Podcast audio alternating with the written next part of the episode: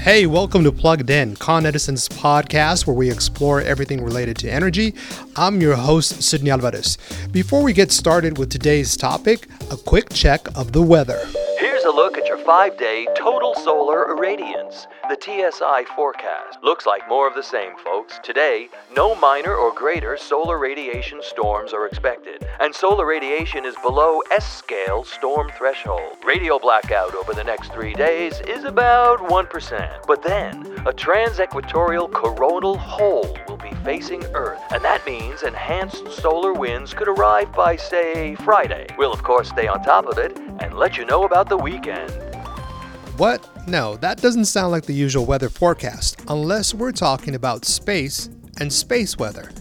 Okay, now wait a minute. You may be asking yourself, what does space weather have to do with how my energy gets delivered in New York City and Westchester County?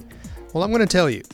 In our world, all weather, from what's going on here in New York City, on Earth, and all the way out into space, begins with our star, the sun.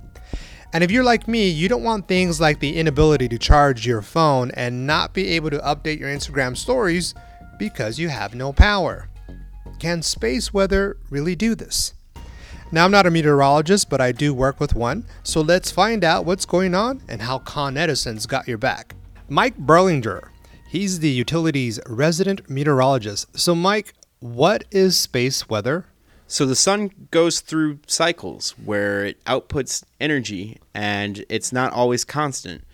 And it's something that we pay attention to because the amount of energy or how drastic the output is can have a real big effect on what goes on down here on the planet. It's basically space physics where we're, we're watching what the sun is doing, and when it spits out something, we have to predict where it's going and, and how bad it's going to be. Okay, so the sun plays the lead role. Yes, and small changes that happen on the sun, which happen all the time, affect weather in space and on planet Earth. Uh, the weather we experience here on the Earth's surface, uh, rain or shine, the sun is ultimately calling the shots. Can space weather patterns be predicted? It's really one of these things where we're not going to know that the sun is going to output something beforehand. We watch as it outputs and then we predict after the fact. So it's not like weather where we know we we know all the processes and we have math and physics that help us to try to predict what's happening with the weather. With the sun we don't know when it's going to output but we can watch when it happens and then after it happens we can project where is it going to go when's it going to hit how bad's it going to be we, we've only had satellites looking at the earth since the 70s and and then satellites looking at the sun even later. So there's still a lot that we can observe and learn, and then use that to then help in the future to maybe help predict. But uh, we, I wouldn't say we're behind. It's just we have a lot more to learn. Five, four, three, two, one, zero. Liftoff of the mighty Delta IV Heavy rocket with NASA's Parker Solar Probe a daring mission to shed light on the mysteries of our closest star, the Sun. Just last month, NASA launched the first spacecraft whose mission is to reach the Sun, or at least get pretty darn close to it without burning up.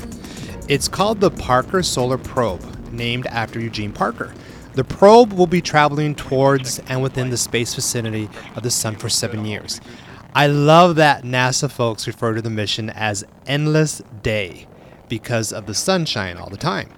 But Mike, explain the purpose. Yeah, sure. In 19 in the 1950s, Eugene Parker, who by the way is now 91 years old and watched the NASA launch, made a big breakthrough. Scientists have known that the sun's corona, the atmosphere around the sun, is hotter than the sun's surface. Think of it as a campfire that feels hotter the further away you stand from it.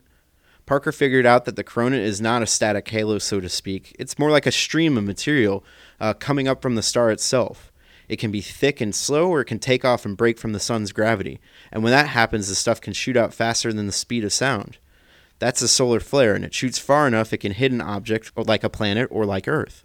So just last week, we, the Con Edison system, we actually received an alert, similar to like when we have um, uh, hurricane warnings or you know some type of uh, emergency that could be taking place? It wasn't the type of flare w- with strength and s- strength and severity to where it was going to impact anything terrestrial, meaning the power grid or or communications, at least that I read. It was essentially how much energy was coming towards the planet that was then going to interact with the planet. And the main talking points, at least in the notices I read, was talking about the expansion of where people could see auroras and the northern lights. Uh, because the more energy that interacts with our magnetic, uh, our, our electromagnetic uh, field, the more you can see auroras. Let's bring in another Con Edison expert, Sergo Sagorelli.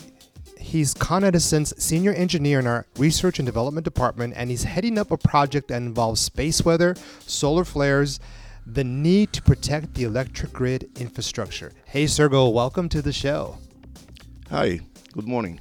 You know, this has been happening. I think of a, of an event that happened in 1859, but you were telling me that you know even there's even earlier uh, records of this, right? Absolutely. Auroras were observed back in 600 BC and it's reflected in the book of Ezekiel in Bible. There's also mentioning of auroras around the Rome by poet Seneca who lived in 37 BC. What happened in 1859 exactly? Well, the reason why 1859 made the history is it was the first time when electrical equipment was affected by solar flares and people realized it. It was telegraph equipment that was damaged, and uh, some people were even injured by arc flashes produced by telegraph equipment. So it's amazing. So we're, we're talking about telegraph equipment in 1859, but then there's also a string of other dates 1921, 1940, 1989, 2003, 2013. 1921 was uh, signal equipment that was affected uh, in New York on New York Railroad. And 1940? 1940, it was the the magnetic storm caused effects in the power system that uh, was studied by Con Edison's R&D and its director Davidson wrote the paper that was published in Edison Electric Institute bulletin. So let's establish first what exactly happens. These solar flares take place. What is physically happening to the Earth? Millions of tons of charged particles travel from the sun to the earth, hit Earth's magnetic field, and the magnetic field starts to collapse and uh, extend and uh, reverberate.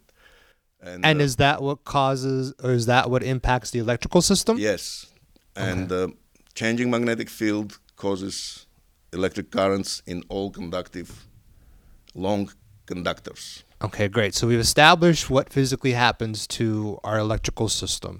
So let's go back. There was another significant event in 1989 involving Canada. What was this? Well, the whole province of Canada was in dark for more than nine hours because solar storm caused power system collapse. So let's try to paint a visual picture to our listeners. What are we doing to to monitor this? This is all about uh, getting better knowledge uh, to protect our system and uh, install equip- monitoring equipment, which we did back in 2013.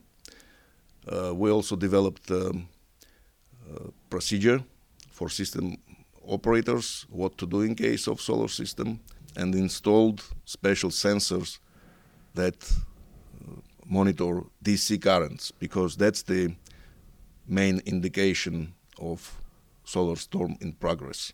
Our system operators know what to do.